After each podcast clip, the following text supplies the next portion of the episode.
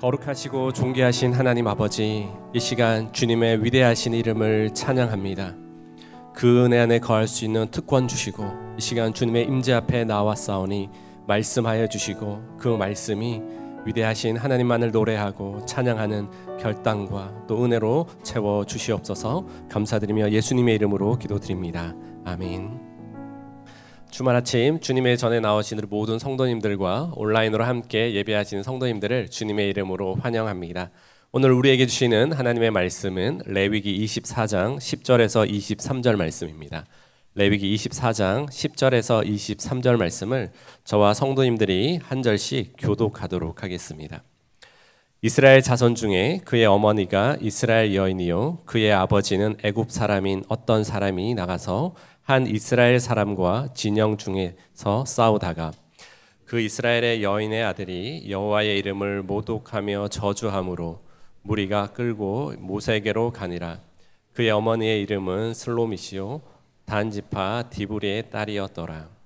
그들이 그를 가르고 여호와의 명령을 기다리더니 여호와께서 모세에게 말씀하여 이르시되 그 저주한 사람을 진영 밖으로 끌어내어 그것을 들은 모든 사람이 그들의 손을 그의 머리에 얹게 하고 온 회중이 돌로 그를 칠지니라. 너는 이스라엘 자손에게 말하여 이르라. 누구든지 그의 하나님을 저주하면 죄를 담당할 것이요 여호와의 이름을 모독하면 그를 반드시 죽일지니 온 회중이 돌로 그를 칠 것이니라. 거류민이든지 본토인이든지 여호와의 이름을 모독하면 그를 죽일지니라.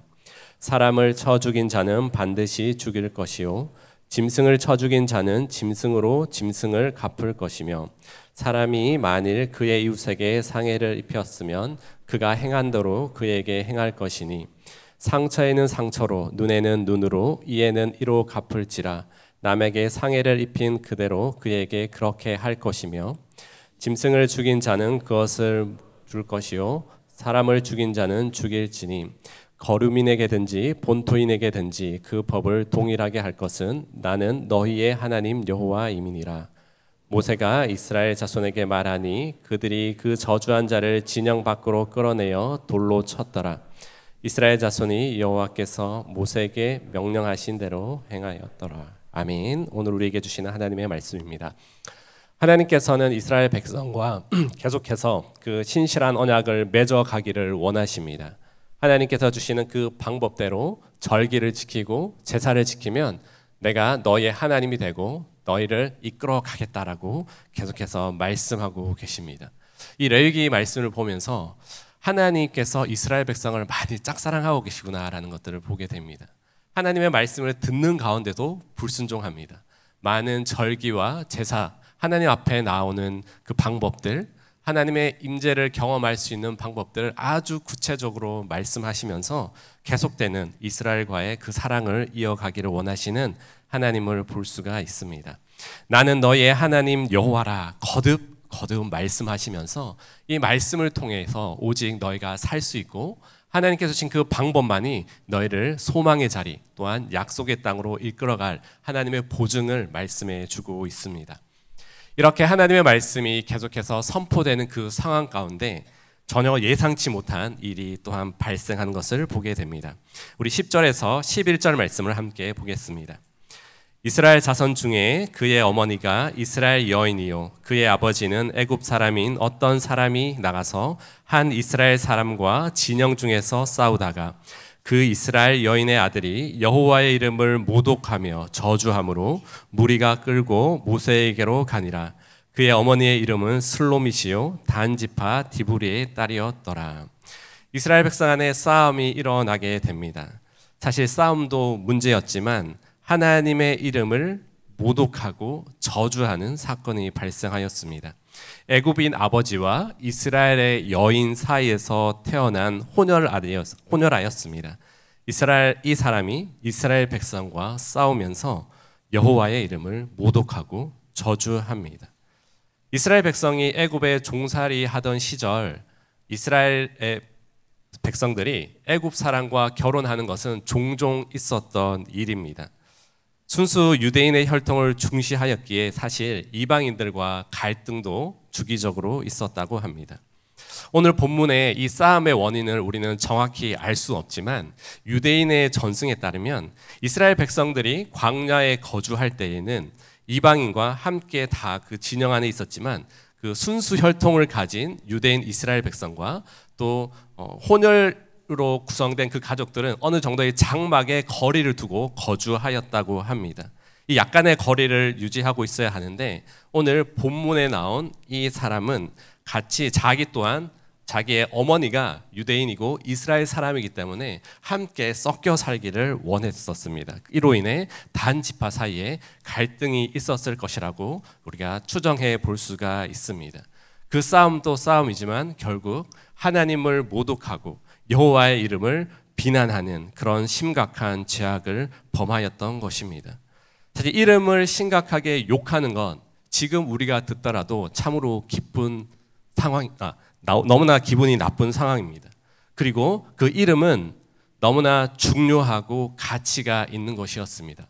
그 한 사람의 인생이 담겨 있고 그 사람의 인격과 모든 삶이 담겨 있었기 때문에 그 이름을 통해서 하나님께서 하실 일들을 나타내기도 하고 그 이름 가운데 하나님의 역사를 보여주기도 합니다. 과거에도 그랬고 오늘날에도 누군가의 이름을 짓는 것은 아주 중요하고 그 이름을 통해서 하나님의 특별한 섭리를 나타내시기도 하시는 것입니다. 여호와의 이름은 잘 아시다시피 지존자, 스스로 존재하는 자라는 의미를 가지고 있습니다. 출애굽의 상황 속에 이 여호와께서 이스라엘 백성을 구원하시고 홍해를 건너게 하시고 지금도 이 이스라엘을 돌보시고 입히시는 하나님의 놀라운 그 상황을 이들은 알고 있었습니다. 그리고 유대인들은 이 여호와란 이름은 대신에 너무나 두렵고 떨리는 마음으로 아도나이란 명칭을 주인이란 뜻으로 이 여호와를 대신하여 부르기도 하였습니다. 그만큼 하나님의 이름은 입에 담는 것조차 귀한 것이고 또 그것 그 하나님의 놀라운 역사와 섭리를 믿음으로 고백하는 것조차 참으로 영광스러운 일인데 바로 오늘 이 사람은 결국은 그 하나님의 이름을 형편없이 짓밟아 버리고 망가뜨리는 행위를 하였습니다. 여기서 모독한다라는 단어의 의미는 구멍을 낸다라는 의미를 가지고 있습니다. 아예 상처를 내고 구멍을 내어서 못 쓰는 쓰레기처럼 만드는다는 그런 의미를 가지고 있습니다. 또한 여기에서 주목하고 싶은 것은 하나님을 모독한 자의 가족 관계를 설명하고 있습니다. 하나님을 모독한 자의 이름은 나오진 않지만 어머니 이름 슬로밋이란 이름과 그 가문에 대해서 말하고 있습니다. 이는 결국은 자신은 유대인의 출신이었지만 결국 이스라엘 이집트 백성의 남자와 결혼함으로 인해서 그 가정 안에 온전히 하나님을 향한 믿음과 그 가치를 교육하지 못한 것을 우리는 추측할 수가 있습니다. 이 슬로못이란 이름은 평화, 평화가 충만하다라는 의미를 가지고 있지만 그 이름대로 살지를 못했던 것입니다.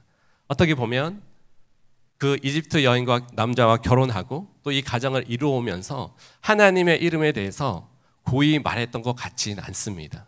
대부분의 자녀들은 부모님의 입술과 또 부모님이 하는 말을 듣고 그 믿음 또한 자라가는 것을 우리는 너무나 잘 알고 있습니다.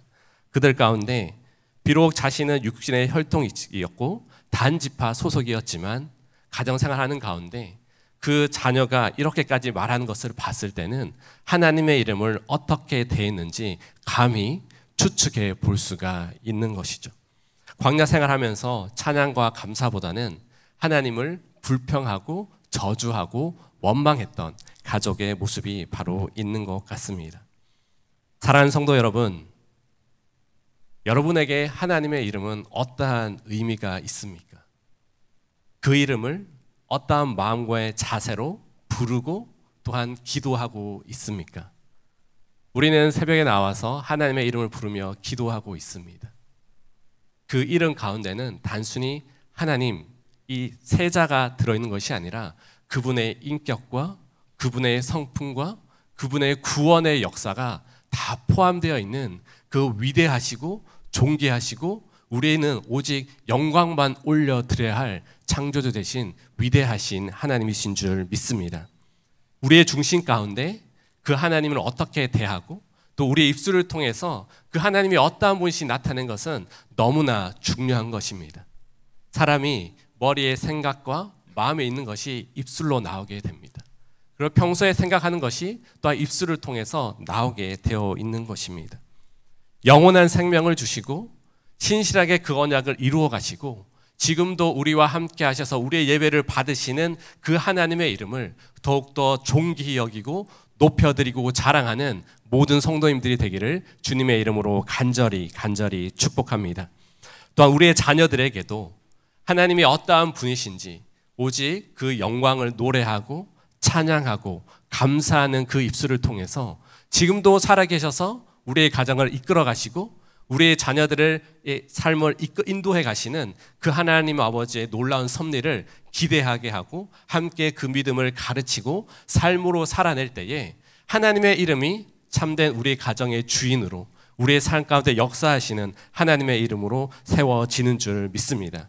그렇기 때문에 우리는 더욱더 그 하나님의 이름의 권세와 그 위대함 앞에 무릎 꿇고 다시 한번 그 하나님의 이름을 높이는 우리의 모든 삶과 가정이 되어야 하는 줄 믿습니다. 이러한 혼란과 싸움의 갈등의 상황 속에서 12절은 이렇게 말하고 있습니다. 우리 함께 12절 말씀을 읽도록 하겠습니다. 그들이 그를 가두고 여호와의 명령을 기다렸더라.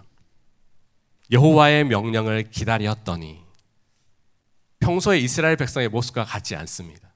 이 사고가 났는데 여호와의 명령을 기다리는 모세와 이스라엘 백성을 보게 됩니다. 이 여, 하나님의 이름을 망령되이 일컫는 자를 공동체와 1차적으로 분리시켜 놓습니다. 하나님의 명령을 기다립니다. 이는 하나님의 명령은 결국 하나님의 심판을 그리고 하나님의 주권을 인정하는 것입니다. 기다리게 참으로 어려울 수도 있습니다.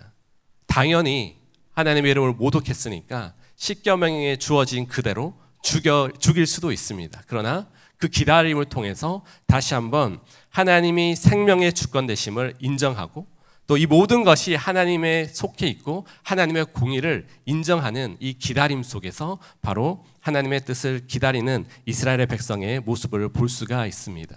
특별히 영적인 혼란함과 갈등이 있고 우리 안에 분이 있으면 그 자리에서 모든 것을 해결하고 싶은 마음이 있습니다. 그리고 하나님의 뜻이 무엇인지 알고 있고 이미 말씀하신 그것을 알고 있기에 그 자리에서 그것을 정리하고 싶은 것이 우리의 마음입니다. 그러나 때로는 기다림이 필요합니다. 알고 있지만 하나님의 때와 또 기다리면서 하나님께서 우리에게 무엇을 원하시는 것을 기다림으로 오히려 더 하나님의 뜻과 하나님의 주권과 하나님의 다스리심을 인정해 드리고 또 하나님께서 이 모든 것들을 진행해 가실 수 있도록 하나님의 지혜를 구해야 하는 것이 오늘날 살아가는 우리의 모습이 되어야 하는 줄 믿습니다. 이 기다림 끝에 하나님께서 모세에게 말씀으로 임하십니다. 우리 13절에서 16절 말씀을 함께 읽겠습니다. 여호와께서 모세에게 말씀하여 이르시되 그 저주한 사람을 진영 밖으로 끌어내어 그것을 들은 모든 사람이 그들의 손을 그의 머리에 얹게 하고 온 회중이 돌로 그를 칠지니라. 너는 이스라엘 자손에게 말하여 이르라. 누구든지 그의 하나님을 저주하면 죄를 담당할 것이요. 여호와의 이름을 모독하면 그를 반드시 죽일지니 온 회중이 돌로 그를 칠 것이니라. 거름인이든지 본토인이든지 여호와의 이름을 모독하면 그를 죽일지니라. 이스라엘 최고의 통치자와 심판자 대신 그 하나님의 말씀이 주어집니다. 신성 모독한 자를 끌어내어서 공동체를 더럽히지 못하게 합니다. 부정한 피로 이스라엘 진영을 더럽히지 못하게 합니다.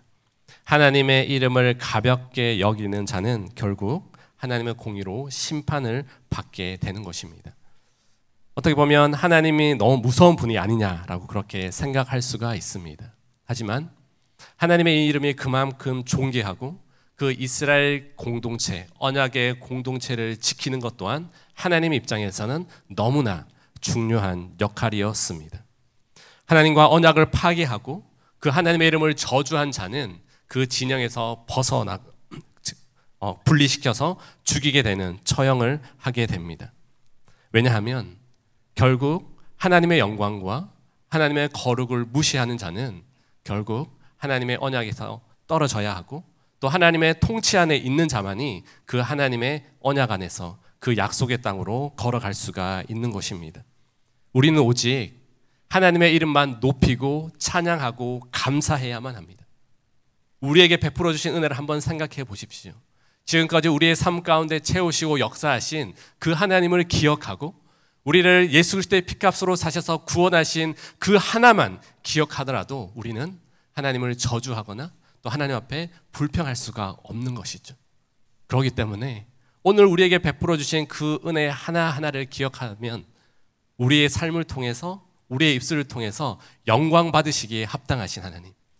오직 우리의 입술을 통해서 칭찬받고 자랑되고 우리의 삶 가운데 베풀어 주신 그 하나님을 간증하는 삶을 살기도 부족하는 우리의 인생임을 우리는 기억해야 합니다.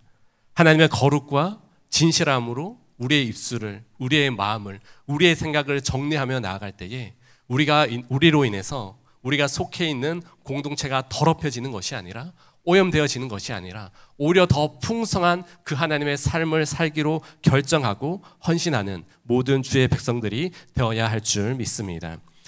오늘 본문 17절에서 22절까지는 처벌과 보상 규정에 대해서 말씀하고 있습니다.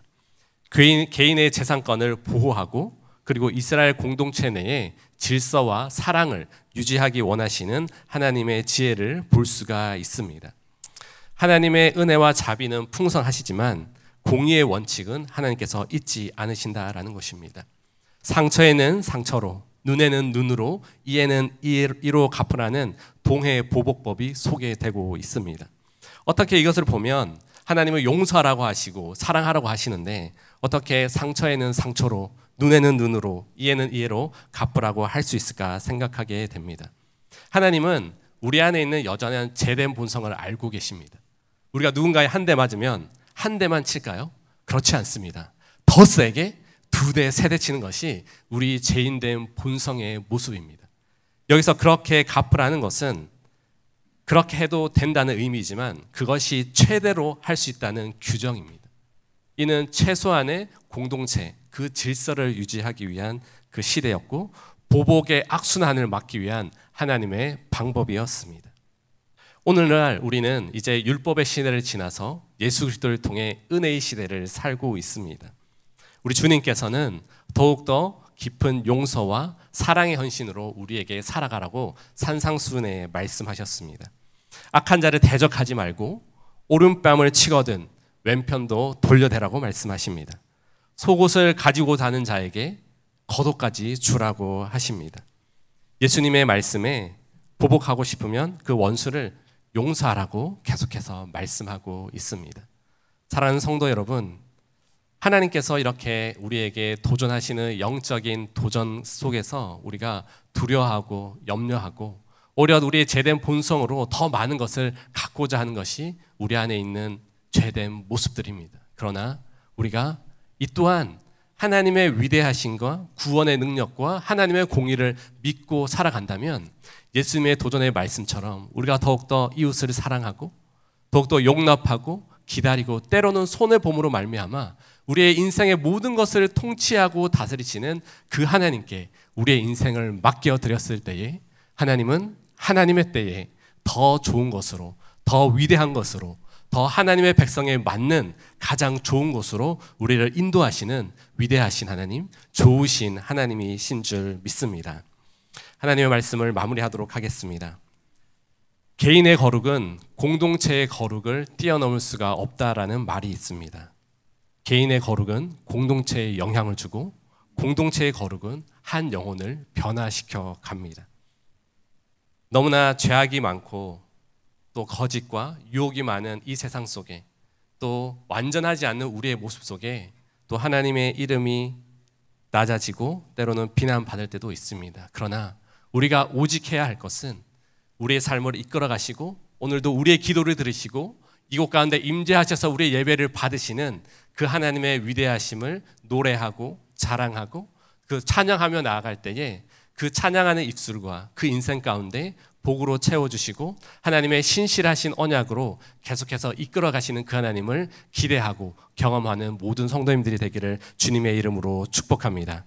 그 하나님 아버지의 그 영광을 계속해서 찬양하고 또 주님 앞에 엎드려 나아갈 때에 우리의 삶 가운데, 우리의 가정 가운데 그 믿음의 고백대로 그것을 들으시고 역사하시는 그 하나님 아버지의 충만함이 우리의 삶을 변화시키고 또 우리의 인생 가운데 새로운 도전으로 우리를 변화시켜 가기를 주님의 이름으로 간절히 간절히 축복합니다. 함께 기도하겠습니다. 거룩하신 하나님, 존귀하신 주님의 이름을 날마다 찬양하며 영광의 이름을 높여 드리기 원합니다. 우리의 마음과 입술 가운데 나타난 하나님의 위대하심이 우리의 삶이 되게 하여 주시옵소서. 오늘도 위대하신 하나님의 능력과 그 이름을 찬양하며 나아갈 때에 하나님 그 믿음의 고백대로 역사하시는 그 하나님의 놀라운 능력을 경험하게 하여 주시고 찬양받기 합당하신 영광받기 합당하신 그 하나님의 이름 앞에 부끄럽지 않은 삶으로 더욱더 겸손함으로 살아갈 수 있는 저희들이 되게 하여 주시옵소서 이 모든 말씀 예수님의 이름으로 기도드립니다. 아멘.